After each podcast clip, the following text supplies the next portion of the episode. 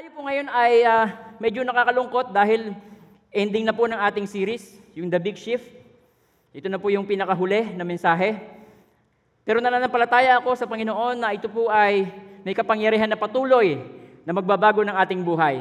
Amen. Ang salita ng Diyos ay buhay, sabi sa Bible. For the Word of God is living and powerful. Yan ang sinabi sa kanya sa Bible na ang salita ng Diyos ay buhay. Hindi siya yung nakasulat na letter dito na kulay itim na nakikita natin sa Bible.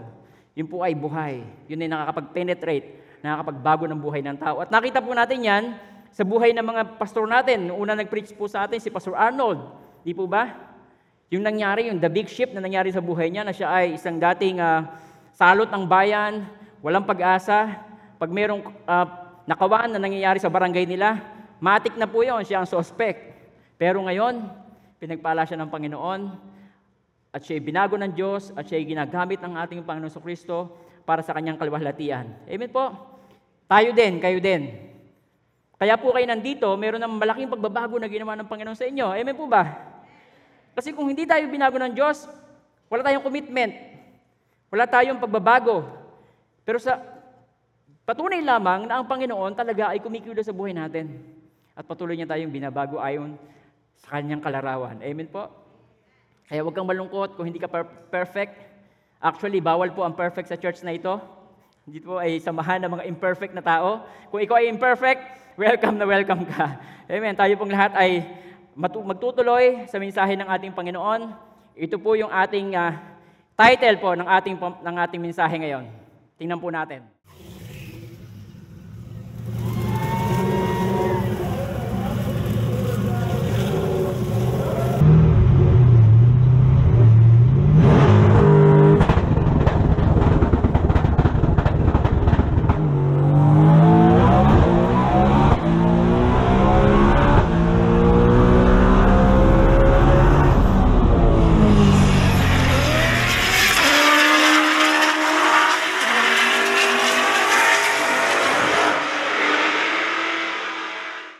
Yan, o, kala nyo, tuloy-tuloy movie, no? Ang pamagat ng ating mensahe ngayon ay time to shift the gear. Kung ang Diyos ay gumawa na siya ng big shift sa buong mundo, sabi ni Pastor Ricky, kahit yung history na bago, from BC, di ba, to AD, pinaliwanag niya sa atin yan. At maraming binago ang Panginoon Kristo sa kanyang kapanganakan. Pati yung topic last Sunday, di po ba? Discrimination. Inalis ng Panginoong Kristo ang discrimination sa tao. Amen? So hindi lamang po yan, ang ating pong ah, Bible verse po, ay makikita po natin ngayon isa sa John chapter 1 verse 17. Ito po yung sinabi sa Bible na isang big shift na nangyari sa atin. Maraming tao hindi pa nakakaalam. Actually, sabi po sa John chapter 1 verse 17, For the law was given through Moses, yun ay sa Old Testament, but grace and truth came through Jesus Christ. Kailan nangyari yon? Nung ipinanganak ang ating Panginoon Kristo, siya yung grace na binigay sa atin ng Panginoon. For the law was given through Moses, but grace and truth came through Jesus Christ. Makikita po natin yung comparison na yan sa Old Testament at saka sa New Testament. Yung big shift na nangyari na yan. Sa, sa- hindi lamang po sa history, kundi po sa pagkakaroon natin ng relationship sa ating Panginoon. Alam niyo po, sa Old Testament, nung binigay ng Diyos ang Ten Commandments, na sineshare po sa ating sa Bible study ng ating senior pastor, sabi po ng mga Hudyo, yun daw po ang kanilang first Pentecost. Binigay ng Diyos ang Ten Commandments doon sa Mount Sinai. That was their first Pentecost. Alam niyo po ba yung naging resulta noon? 3,000 people died. Dahil hindi nila nasunod yung law. Sabi ng Diyos, itong dakong ito ay banal, walang sino mang pwedeng lumapit sa akin. Sino mang lalapit sa bundok na yan o hihipo man lang, ay mamamatay. Yung first Pentecost nila sa Old Testament, sa law, 3,000, nag-result ito ng 3,000 people na namatay. Sa New Testament, sa grace ng Panginoon, sabi sa sa book of Acts, chapter 2, verse 1 to 4, sabi niya, And when the day of Pentecost had fully come, another Pentecost na naman, they were all in one accord, in one place. Ito yung mga alagad ng Panginoon na 120. And suddenly there came a sound of from heaven as of rushing mighty wind.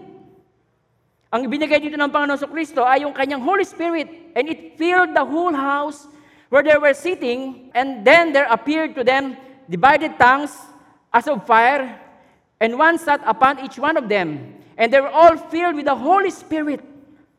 Dito ibinigay ng, ng Diyos ang Ten Commandments. Hindi ito nasunod ng mga raming tao sa Israel. 3,000 di- people died.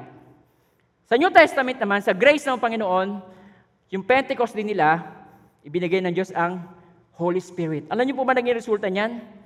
Sa Acts chapter 2 verse 41, sabi diyan, And those who gladly received His word, nag-preach si Peter, and were baptized, and that day about 3,000 souls were added to them. Nakita natin yung big ship. Amen? Noon, sa law, maraming namatay. Pero sa grace ng Diyos, marami ang ipinanganak na muli, ang naborn again. Amen. Tingnan niyo po, sa kautusan, under the law, when the clean touches the unclean, he became unclean. Yung mga, yung mga malinis, pag sila nakahipo ng bagay na marumi, pinagbabawal ng Diyos, pati sila nagiging marumi. Example po yan, Leviticus chapter 5, verse 2. Sabi diyan, if a person touches anything that is unclean, the dead body of a, a wild animal, or, or a cat of cattle, or of anything that moves on the earth that is unclean, even without knowing it, then he will be unclean and will be guilty. Pag nakahipo ka ng binagbabawal ng Diyos, magiging madumi ka. Nahahawa ka ng kanyang karumihan. Amen po.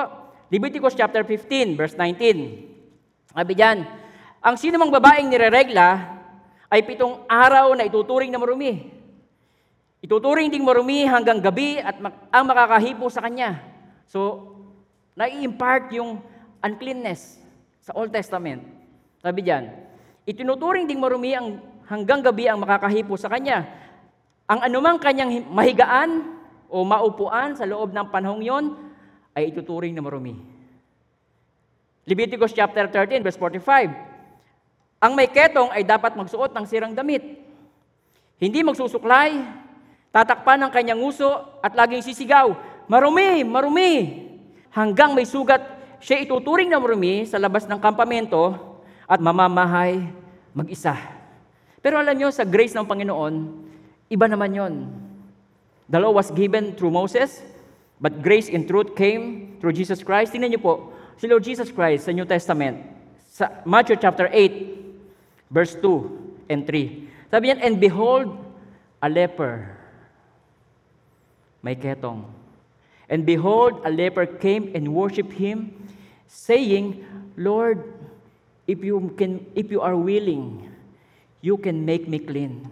At ang sabi ni Lord Jesus Christ saying, I am willing, be cleansed. Immediately, his leprosy was cleansed.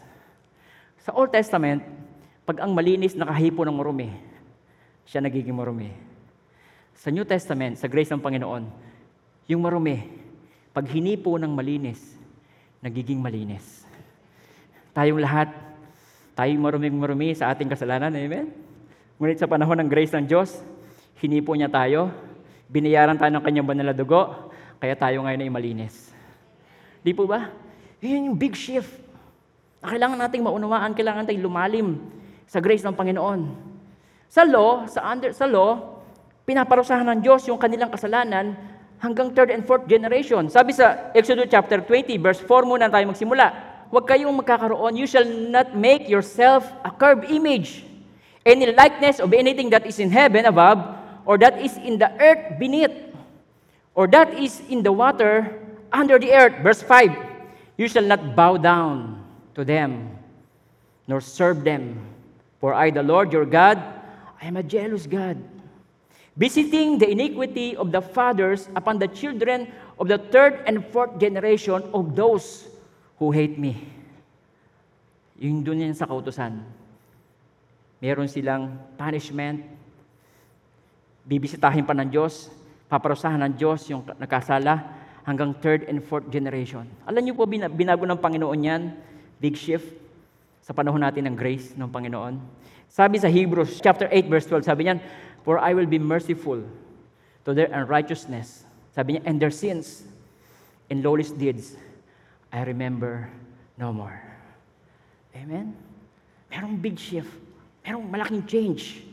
Kaya, ngayon, the more na tayo ay lumapit sa Diyos, the more tayo nakakatanggap ng buhay. Amen po. Ngayon, pwede ka lumapit sa Diyos kahit maruming-marumi ka sa iyong kasalanan. Kahit tayo gaano man karumi. Sabi ng Panginoon Kristo sa Isaiah chapter 1 verse 18, sabi niya, hali kayo, magliwanagan nga tayo. Sabi niya, gaano man karami ang iyong kasalanan. Pag sinabing dami, it talks about numbers, right? Sabi niya, kahit gaano karami ang iyong kasalanan, handa akong ipatawad ang lahat ng yan. Sabi niya, at kahit kayo maruming marumi, pag sinabing maruming marumi, yung ibig sabihin naman nun, yung level na nagawa nating sin. Yun po. At kalamitan doon, nakakahiya. Sabi ng Panginoon, hali kayo, magliwanagan tayo.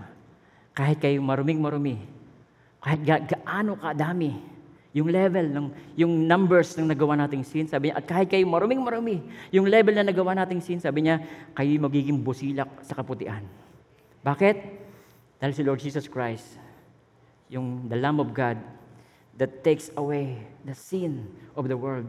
2021 years ago, ipinanganak siya at ipinako na matay para dumanak ang kanyang banal na dugo na naglinis ng ating kasalanan. Kaya sabi niya, kayo magiging busilak sa kaputian. At ang promise ng Diyos, kung kayo ay susunod at tatalima, ano ibig sabihin nun? Gusto ng Panginoon, wag tayo ma-stuck.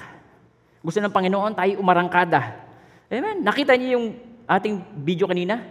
Umarangkada siya. Di po ba? Maraming tao ang nananatili sa stuckness. Merong magandang plano ang Panginoon sa bawat isa sa atin, pero maraming tao ang, dahil hindi na unawaan ng grace ng Diyos, kung gaano ang lalim ng kanyang kagandang loob sa atin, nai-stuck. Hindi makakambyo. Hindi maka, hindi makaarangkada. Hirap na hirap. Sa mga drivers na nandito, na marunong mag-drive, babae at lalaki, alam niyo ang sinasabi ko. Hindi ka pwede mag-stay sa, sa number one na gear o primera. Tapos hahapitin mo yung silinyador mo, yaya pa ako mabuti. Ingit na na masyado yung makina, pero wala tayong takbo, di ba? Kailangan mo mag-shift ng segunda, shift ng tresera, shift ng kwarta, shift ng quinta, para tayo ay mag-accelerate. Amen. So, ang Panginoon sa Kristo, ipinaunawa niya sa atin yung lalim ng kanyang kagandaang loob. Na iba noon, iba ngayon. Nung ating Panginoon sa Kristo ay isinilang. Amen po. Kaya, tingnan niyo po, pinakita sa atin ng Panginoon na kahit na nung lumang tipan, sila ay araw-araw. Under the law, they sacrifice sin offering daily and yearly. Lagi silang naghahandog ng kasalanan araw-araw, kada isang taon, taon. Pag naghandog sila ng tupa, ang effectivity noon ay one year. Merong expiration. So kailangan mo naman maghandog para mapatawad kasi yung kasalanan isang taon. Samantalang sa grace ng Diyos. Sabi niya sa Hebrews chapter 10, verse 10 to 11, And by that will, natatandaan niyo yung Bible study natin last Wednesday with Pastor Jesse? And by that will, he had been sanctified through the offering of the body of Jesus Christ once and for all. So ikaw ngayon ay malinis na once and for all because of Jesus Christ. Amen. Palakpakan natin ang ating Panginoon. So ang purpose ng lahat ng yan, para tayo ay hindi manatiling naka-stuck. Emotionally tayo ay may mga time, hirap na hirap tayo mag-accelerate. Gustong gusto mong kumilos, gusto gusto mong gumawa, gusto gusto mong mag-accelerate ang buhay natin, umulad, umangat, pero tayo nahi, nahahadlangan. Alam niyo po, marami mga tao, o kahit Christians, nananatili sa stuckness ng pagiging attendee ng church. Nananatiling taga-attend. Alam niyo po, it is time to make a shift. It is time to make a shift. Kailangan mong umarangkada. It is time. And I believe sa Panginoon, sabi ng salita ng Diyos, this is the day that the Lord has made. and I will rejoice and be glad on this wonderful day. Alam niyo po, maraming tao ang kailangan mo sigurong mag-shift ng gear sa pagiging religious patungo sa pagkakaroon talaga ng tunay na relationship sa Panginoon. Amen. Yun talagang relationship kay Lord. Ito na yung time na mag-shift ka ng gear, naalisin mo na yung pagiging religious, paniniwala sa mga pamahiin, sa mga sabi-sabi ng matatanda, sa mga kultura. Amen? At tayo, tayo ay magkaroon talaga ng tunay na ating relationship sa Panginoon. May mga tao na kapag hindi nila naunawaan yung relationship sa Diyos, pag may problem, hindi ko naman sinasabing, huwag niyo po kaming sabihan. Minsan, hindi sila makapag-pray hanggat hindi walang pastor na nagpay-pray para sa kanila. Hindi ko naman po sinasabing huwag niyo kaming i-honor, no? Yun po ay napaka, yun po ay biblical. Honoring yung mga lingkod ng Panginoon. Pero, kailangan nating maunawaan yung relationship natin sa Diyos. Sabi sa salita ng Diyos, sino mang tumanggap at nanalig sa Kanya, kay Lord Jesus Christ, binigyan niya ng karapatan na maging anak ng Diyos. Yun ang nakalagay sa Bible. Sabi niya, at upang patunayang anak, sa Galatians, sabi niya, binigyan niya tayo ng espiritu ng kanyang anak upang makatawag tayo sa kanya ng Ama, Ama ko. So ikaw ngayon ay pwede kang tumawag sa Father God. Ano man ang hihilingin mo, ano man ang kailangan mo, ano man ang struggle mo, pwede kang lumapit sa Diyos. At sinabi ng Panginoon, ni Lord Jesus Christ, sino mang lumapit sa akin sa anumang paraan, hindi ko itataboy. Amen. So ito na yung time na kailangan mag-shift mula sa pagiging religious, tradition, pamahiin, patungkol sa relationship sa Panginoon. Mula sa pagiging attendant ng church, ito na yung time na kailangan mo na, baka kailangan mo na mag-dedicate ng buhay mo sa Diyos. Natatandaan ko po,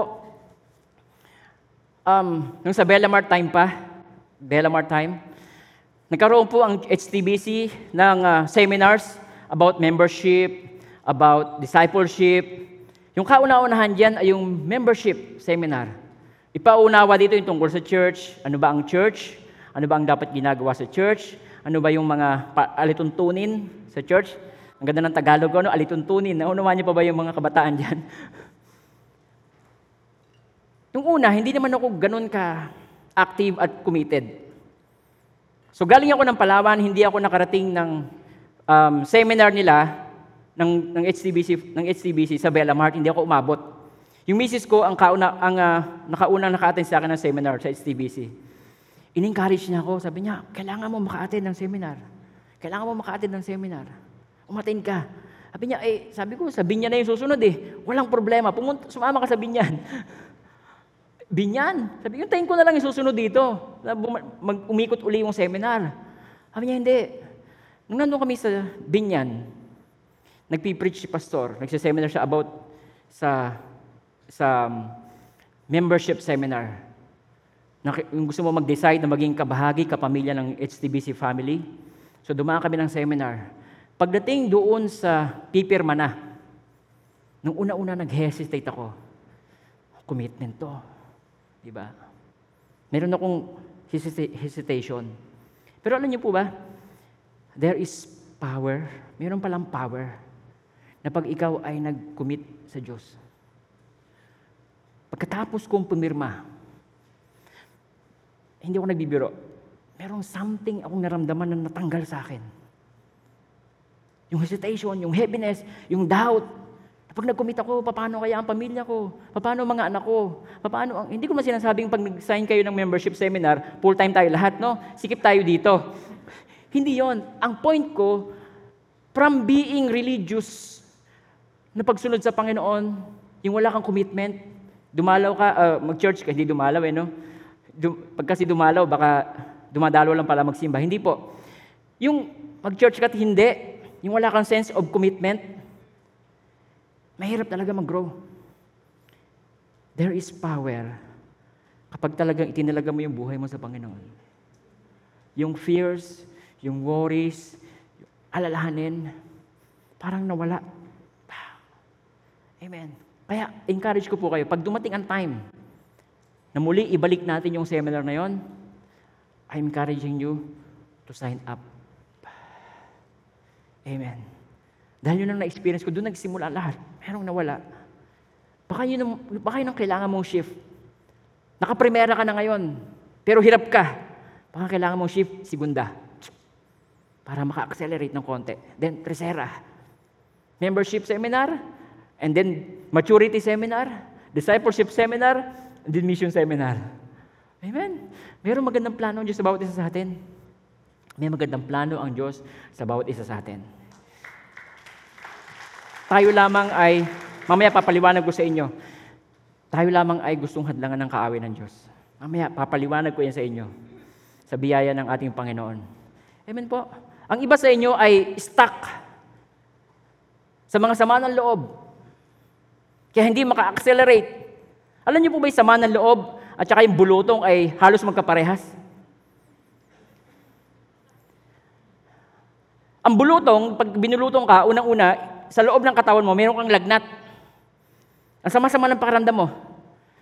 Di po ba? Ganon din pag may sama ka ng loob. Di ba hindi ka makatulog? Parang nagingit kitang looban mo, ang dami mong naiisip na mga um, pangangatwiran. Gina-justify mo yung pagkakaroon mo ng galit, ng sama ng loob. Yan ay katulad ng bulutong din yan. Inwardly, yan po ay merong effect sa atin. And then nagmamanifest yan outwardly. Meron tayo mga butlig-butlig dito. Tama po ba? Tapos Makate. Di po ba? Tapos ini-scratch natin yan. Alam nyo, the more you scratch, the more you have chances of winning. Di ba? gising kayo, gising. Pero di ba, habang ini-scratch mo siya, kinakamot mo siya, lalo siyang kumakalat sa ating katawan. Hindi lamang po yan, pag kinakamot mo ng kinakamot yan, pati mga kasama mo sa bahay, nahawa. Amen. Ganon din po yan. Kung meron kang grudges, meron kang sama ng loob, meron kang bitterness, the more nakamutin mo yan, mahawa ang sabihin mo na sabihin niya sa mga kasama mo sa bahay, sa mga anak mo, sa mga sa asawa mo, pati sila, nahawa, napupulot sila ng bitterness. Pag lalo pag kinamot mo pa ng kinamot yung bitter mo sa, sa puso mo, anong nangyayari niya? Pati sinabi mo sa church member, ka-churchmate mo, ka-small group mo, pati sila napupulyot. Amen. Ang solusyon natin doon, di ba, gamot? Sino ang gamot natin? Panginoon. Ang kailangan natin ay magpatawad. Kaya ang pagpapatawad, hindi yun para sa kanila nakagawa. Dadating ang time, si Lord ang bahala sa kanila. Sabi ng Panginoon Kristo, huwag kayong gaganti. Ako ang gaganti, sabi ng Panginoon. Ang kailangan natin gawin, gamutin natin yung ating sarili para sa ating kabubuti, para tayo mag-accelerate. Amen? Dahil nai-stuck tayo doon. Hindi tayo, hindi tayo maka-breakthrough. Amen po. Malayo na sana ang naabot ng iba sa atin lahat. Ng iba sa atin. Pero yun natin kinakailangan it's time mag-shift na tayo ng gear. Amen po. Ang iba po sa atin, ang maaring kailangan niyang ayusin ay ang kanyang pagbibigay ng tithes. Para siya magtuloy-tuloy ang kanyang breakthrough. Kaya maraming devour. Pagkikita ng pera, may devour, may mau-hospital, may ganito. Devour po tawag doon, may mangungutang, hindi nababayaran, devour. Eh sabi ng, sabi ng Diyos, di ba? Pag binalik niyo yung tithes, ibinalik dahil yun naman po ay sa Diyos. Wala naman po talaga tayong atin eh. Lahat po yan ay galing sa Panginoon. Mababasa niyo po yan sa Deuteronomy chapter 8. Hindi natin babasahin ngayon. Assignment niyo po yan. Deuteronomy 8, verse 10 hanggang 18. Makikita niyo po yan. Sabi niya, For it is He, ang Diyos, who gives you power to get wealth. Sabi niya, remember the Lord. For it is He, ang Diyos ang nagbigay sa atin ng power. Paano yon? Nung nilikha tayo ng Panginoon, ng Diyos, binigyan niya tayo ng iba't ibang mga talento. Kaya may doktor, di po ba? May nurse, may engineer. Parang si Boy Logro. Tatandaan si Boy Logro, pagkatapos siya magluto, di ba? Dadakot siya ng asin, sabi niya, ping, ping, ping, ping, ping, ping, ping. Di ba? So, nung nilikha tayo ng Panginoon, ganoon din yon. Ping, ping, ping, ping, ping. Nilagyan kanya ng talento, skills. Sa Diyos lahat galing. And sabi ng Diyos, for it is He who gives you power to get wealth. Kaya kung meron man tayo ng mga bagay o material o pananalapi, sa Diyos galing lahat yon. So maaring ang kailangan natin gawin, magbalik tayo ng tithes sa Panginoon. Maaring ang iba sa inyo, ang kailangan niyang shift ay siya ay uh, mag-home host. Magtalaga ng kanyang buhay sa Diyos. Mag-train bilang isang small group leader. Amen po. Katulad ng nangyayari sa ating paligid. Napapansin niyo po ninyo? Nang ang naik ay dumadami po yung mga nililipat sa atin. Binabawasan nila ang populasyon ng Manila and then they are populating naik. Alam ko nakikita kong isang big ship na kailangan gawin doon ng church. Kailangan gawin ng church. Dahil merong shifting na nangyayari. They are depopulating Manila and populating Naik. Ano ang pwede na, ano ang parallelism? Tayo mga Christian, tayo na church ng Panginoon, kailangan nating mag-share ng Word of God. We have, we have to depopulate hell and populate heaven. Amen. Yun ang kailangan natin gawin. Ang bawat isa po sa atin, binigyan tayo ng Panginoon ng calling. Tingnan niyo po, sa Mark chapter 5, si Lord Jesus Christ, nung siya ay pumunta sila sa isang lugar sa Gadarene, kasama niya yung kanyang mga alagad. At pagkatapos, pagdating na pagdating nila doon sa shore, sinalubong si Lord Jesus Christ at kanyang mga alagad ng isang um, lalaki na may sape. Dalawang libong demonyo ang nasa kanya. At nung nakita niya si Lord Jesus Christ, siya lumuhod at pagkatapos sumamba siya, and then sinabi niya, Jesus, hahatulan mo ba ako sa wala pa sa panahon? Hayaan mong pumunta ako sa baboy. Pinayagan ng Panginoon Kristo yung demonyo na yon. Kasi yung mama na yon, siya ay gapos ng dalawang libong demonyo. At sabi sa salita ng Diyos, doon na siya natitira, tumitira sa, sa simeteryo at saka sa bundok. Kasi walang, maka, walang makapag-tame sa kanya. Kahit talian siya ng, ng kadena, nakakalag niya yon. Nawawasak niya yon. Pero tingnan niyo, ang heart ng Diyos, kailangan niyang dayuhin yung tao na yon. Bakit? Meron siyang purpose. Yung tao na yun, hindi siya maka-breakthrough. Hirap siya makaarangkada. Kaya si Lord Jesus Christ mismo ang pumunta sa kanya. Amen? At sinabi ng Panginoon, pinalayas niya yung mga, yung mga demonyo. Yung lumayas yung mga, yung mga demonyo sa tao na yon, sabi ng tao, dito, dito sa Mark chapter 5 verse 18, sabi niya, nang sumakay si Jesus sa bangka, nakiusap ang inaalihan ng demonyo, sabi niya, naisama siya. Sabi niya, Lord, isama niyo na nga po ako. Amen. Pati siya nag-shift ng gear. Ang sabi ng Panginoon sa kanya, ngunit hindi pumayag si Jesus Christ. Sa halip, sabi niya, umuwi ka, sabihin mo sa iyong kasambahay ang lahat ng ginawa sa iyo ng Panginoon at kung paano siya'y nakabag sa iyo. Sabi sa English, sabi niya, however, Jesus did not permit him, but said to him, Go home to your friends and tell them the great things the Lord has done for you and how He has compassion on you. Amen? Katulad ng Panginoon, sinasabi niya sa atin. Marami po sa atin dito, tayong lahat makasalanan, pinatawad tayo ng Diyos, ang iba sa atin broke, pinagpala ng Panginoon. Ang iba sa atin may karamdaman, may cancer, pinagaling ng Diyos. Ang iba sa atin bumagsak sa pagkakasala pero nirestore ng Diyos. At ang sabi ng Panginoon, go home and tell to your friends. Sabi niya, tell them what great things the Lord has done for you and how He has compassion on you. Amen. Ito na yung time, maring hinihintay ng Diyos. Yung pag-shift mo ng gear na mag-start kang i-declare yung goodness ng Panginoon sa ating lahat. Bawat isa sa atin, merong ginawa ang Diyos na mabuti. Amen po. Sabi ko nga po sa inyo kanina, walang sino mang banal sa church na to. Tayong lahat ay makasalanan. Ngunit isang bagay ang common sa atin. Tayong lahat ay kinahabagan ng Diyos. Amen po.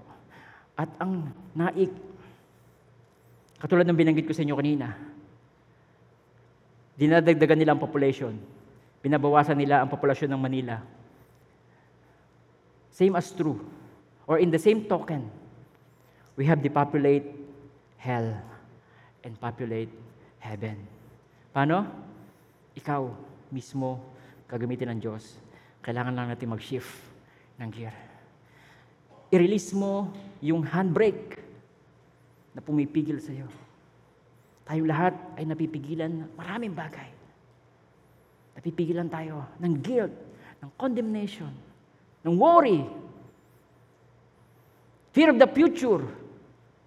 Yun ang handbrake natin. Kaya hirap tayo makaarangkada. Amen po. Samantalang ang sabi ng Diyos, And my God shall supply all my needs according to His riches and glory in Christ Jesus. Amen. So release your handbrake and start to shift.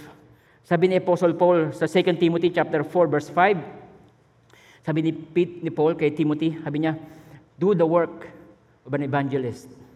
Binili niya yan. Sabi niya, but you have watchful in all things in affliction, do the work of an evangelist. Alam niyo po bang mga evangelist, hindi sila naghihintay ng, ng opportunity para makapag-share. Ang evangelist, nagkikreate sila ng opportunity para makapag-share. Amen. Kaya sa ating church, hindi tayo basta-basta nagbibigay ng tulong. Nag-share tayo para hindi lamang ang, ang matanggap nila ay material na pangangailangan. Alam nyo, ganito po yan. Kahit bigyan mo ng bigas o dilata yung taong pupuntahan mo, pag namatay sila, wala sila kay Kristo, impyerno pa rin sila. Amen. Pero kaya kinakailangan nila ang salita ng Panginoon. Kailangan nila ang Word of God, salvation. Amen. Kaya bilang evangelist, hindi tayo nag-wait ng opportunity para makapag-share. Nagkikreate ng opportunity para makapag-share. Pwede ka mag-create ng opportunity. This Christmas, this Christmas, sa halip na pang sarili, hindi ko sinasabing para magkahawa ng COVID. No, no, no, no, no. Hindi po yon. Kailangan natin ng wisdom. Pero ito yung pagkakataon na pwede tayo mag-create ng opportunity para makapag-share ng Word of God. Pero kang invite isang pamilya, Di po ba? Kamag-anak mo na hindi nakakilala sa Panginoon o maaaring mayroong isa sa barangay nyo na mayroong mahirap. Create an opportunity para sila ay masyira ng Word of God. Amen po. Yun ang trabaho ng evangelist. At tayong lahat ay evangelist. Tigilan mo na yung pagiging marites na negative. Tayo ay maging marites in positive way. Paano yon? Mare, testify mo naman yung goodness ni Lord sa iyo. Amen!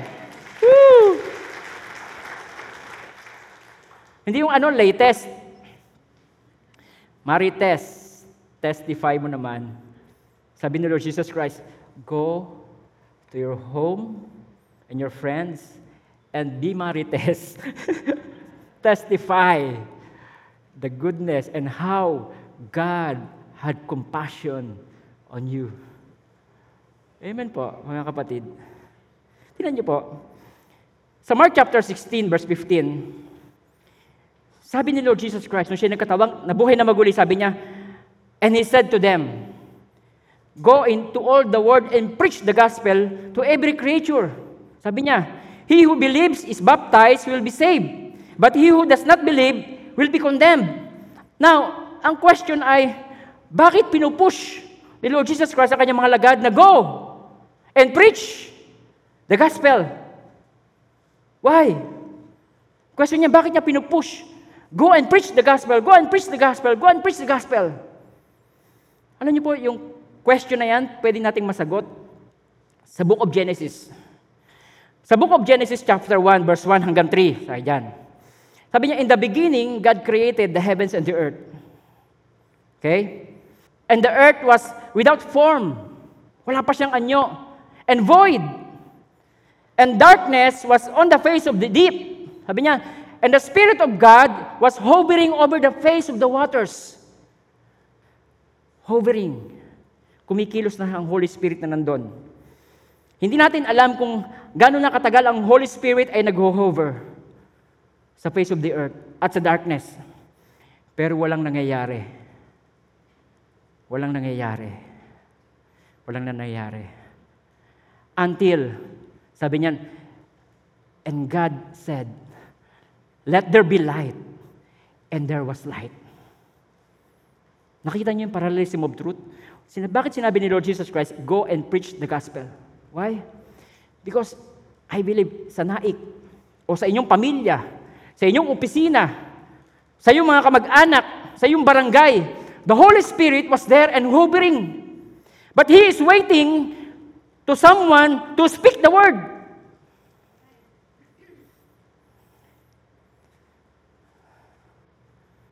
He's waiting for you to speak the word. Amen. Para magkakita mo, makita mo ang pamilya mo, ang opisina ninyo, na magkaroon ng change at ang Diyos magsimulang magkumilo sa Kanya, God needs you to speak the word. The word of salvation. Walang mangyayari sa mga pabahay. Walang mangyayari sa mga paligid natin. Walang mangyayari sa kamag-anak mo. Kahit ang Holy Spirit ay present sa panahon natin ngayon. At siya ay hovering, kumikilo siya. Hanggat hindi ka nagsasalita ng salita ng Diyos. At pag nag-shift ka, nag-change ka ng gear mo, remove lahat ng mga naging hasagabal. Binayaran na ng Diyos yung guilt and condemnation.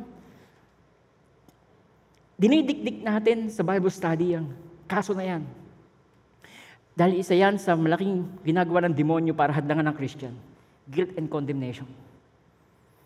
Dahil hindi sila makamove, hindi sila makapag-share, hindi sila makapag-preach. Kasi bintin mo yung nakaraan mo. Yung nakaraan ko, bayad na. Amen po? But ang point ay, ang Holy Spirit ay hovering, moving. He is waiting for you to speak the word. Amen. Ang problem, ang ating problem ay stuck tayo. Tayo ay stuck. Amen po.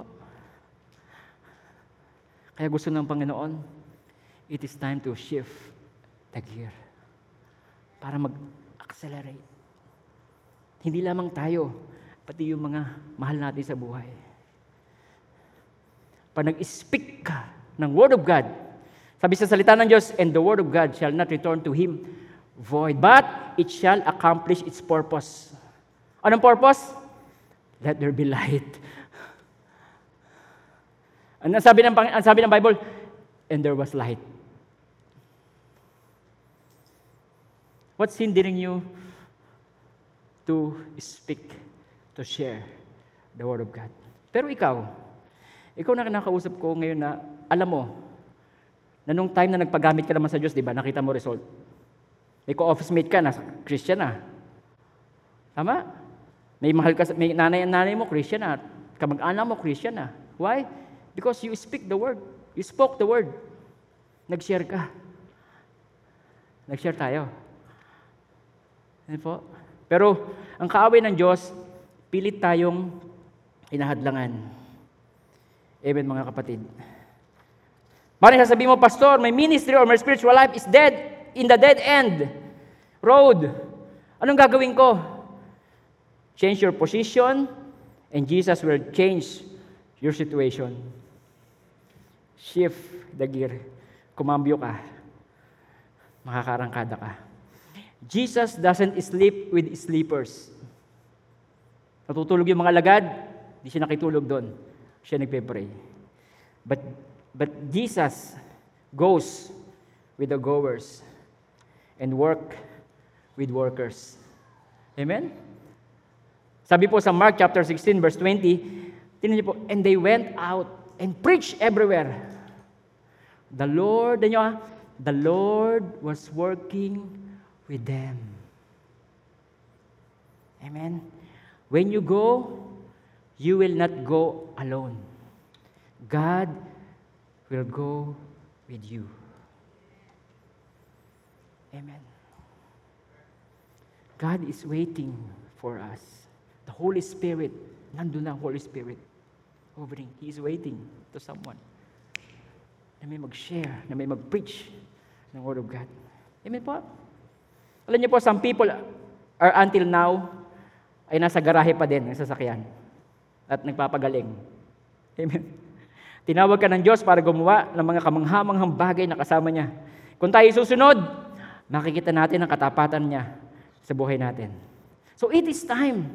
God started your engine and put spiritual gasoline sa atin Holy Spirit, talents, empowering ng Holy Spirit ng Panginoon, authority, pinuti niya na sa atin yan. All we have to do is to go and shift the gear and leave that stuckness sa buhay natin. Alam niyo kung bakit tayo na-stuck? Sino gusto malaman? Bakit tayo na-stuck? Sa Luke chapter 20, verse 19 to 25. Tingnan niyo po, ito yung istorya na si Lord Jesus Christ. Gusto siyang siluin ng mga pariseyo para mag, magkaroon sila ng accusation para si Jesus Christ ay maparatangan nila at parusahan nila. So gumawa sila ng, nag-set up sila. Sabi nila, and the chief priest and the scribes that very hour sought to lay hands on him, but they feared the people, for they knew he had spoken this parable against them. So they watched him and sent spies to pretend to be righteous, that they might seize on his word in order to deliver him to the power of the authority of the governor. So, set up nila si Lord Jesus Christ para pag natrap nila, i-accuse nila si Lord Jesus Christ. So, itong ginawa nila. And they asked him saying, Teacher, sabi niya, we know that you say and teach rightly. Ang ganda ng salita, di ba? And you do and you do not show personal favoritism, but teach the way of God in truth. O, eto na. Is it lawful for us to pay taxes to Caesar or not? Naayon ba sa batas na kami magbayad ng tax kay Caesar o hindi? Pag sinabi niyang hindi, marami dong Roman soldier. Arestuin siya. Pag sinabi naman niyang oo, yung mga Hudyo na mga galit sa Roman soldier dahil sila ibihag noon, magagalit kay Lord Jesus Christ. So wala siyang pwedeng isagot, wala siyang pwedeng kampihan. Pero initrap, tinan niyo po next verse. Sabi niyan, but, but he perceived their craftiness and said to them, Why do you test me? Show me a denarius, sabi niya. Whose image and inscription does it have? They answered and said, Caesar's. Kanina bang mukha nandito sa pera na to? Kay Caesar, sabi nila. Okay, next verse, sabi niya, And he said to them, Render therefore to Caesar's the things that are Caesar's, and to God the things that are God's. Ibigay nyo kay Caesar yung para kay Caesar. Ano nakikita yung image dito? Kaninong muka? Kay Caesar. Ibigay nyo kay Caesar ang para kay Caesar, at sa Diyos ang sa Diyos. Nung nilikha tayo ng Diyos, sabi sa Bible, God created man in His own image. So dapat tayo ay, sabi ni Jesus Christ, render to Caesar that the things are to Caesar. And render to God the things are, are God. So kung tayo ay nilikha ng Diyos in His image, tayo dapat ay sa Diyos. But, Satan hated us so much. Dahil kahit ay nilikha ng Diyos ayon sa kanyang image. Kaya si Satan, gumagawa siya ng paraan para masira ang image mo ang image natin. Inilululong kanya sa addiction. Gagamitin niya ang computer games para masira ang iyong image as that, katulad ng Diyos. Gagamitin niya ang shabu. Gagamitin niya ang masasamang tao. Gagamitin niya ang material na bagay para masira ang image natin na kalarawan ng Diyos. Because Satan hated us so much dahil tayo ay kalarawan ng Diyos. Ang nangyayari, tayo na nilikha ng Diyos sa kalarawan niya, hindi tayo na, napapa-offer sa Diyos. Tinatrap tayo ni Satan para hindi tayo mapapunta sa Diyos. Sinisira niya yung image natin. Kaya may addiction, may sin, may materialism, may offense. Amen? But God, sa kanyang great mercy, 2021 years ago, binayaran niya sa krus yung ating kasalanan. Amen? Ang purpose at ang reason for us na makapanumbalik yung image na yon ng Diyos. Tinan mo ngayon yung image mo.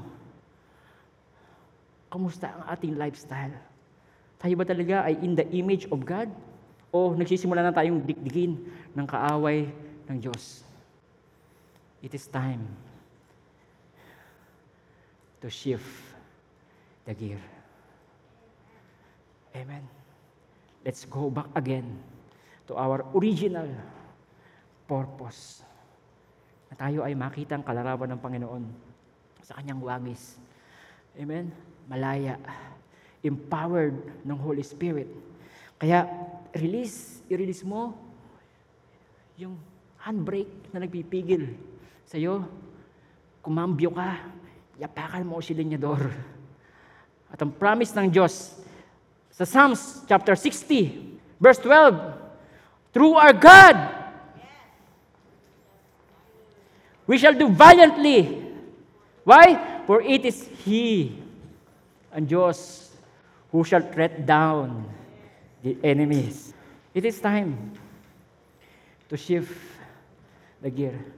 Tulad sabi ko sa inyo kanina, ini-start na ng Diyos yung ating makina. And then, nag-provide na siya ng empowerment sa atin. All we have to do is to shift the gear. Amen. Amen. Father God, I pray that you anoint your people and empower your people, O God. Lord, nananampalataya po kami ang salita niyo po. Sinabi ni Apostle Paul, I am not ashamed of the gospel of Jesus Christ, for it is the power of God unto salvation those who are believe. I pray, Lord, for boldness. I pray, O God, for empowerment of the Holy Spirit, Lord. And I pray, O God, na patuloy mo kayong mangusap, ilid niyo po sila sa mga tao, O God, na kailang kakausapin. Thank you, Father, Lord, at sa mga first time na nandito ngayon, kung maaring siguro ang kailangan mong shift na gawin sa buhay mo ay gawin mong Lord, si Lord Jesus Christ sa buhay mo. Sabihin mo itong panalangin ito. Sabihin mo, Panginoong Yesus, sa umaga pong ito, iniaalay ko po sa iyo ang buhay ko. Tinatanggap ko po kayo bilang Panginoon at tagapagligtas ng buhay ko. Maraming salamat po sa kapatawaran ng lahat ng aking kasalanan at sa buhay na walang hanggan na pinagkaloob niyo sa akin. In Jesus' name, Amen. Amen. Salamat po, Lord, sa paalala at sa breakthrough na binigay niyo po sa bawat isa sa amin. Nanampalataya po kami na kami po ay gagamitin mo. Ibabalik mo kami sa original purpose mo po sa amin, Panginoon. Thank you, Lord. Bless your people with abundance of your blessing, Lord, spiritually, emotionally, physically, and financially and materially, Lord God.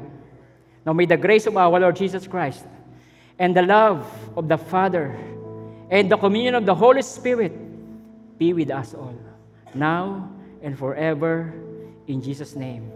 Amen. Amen.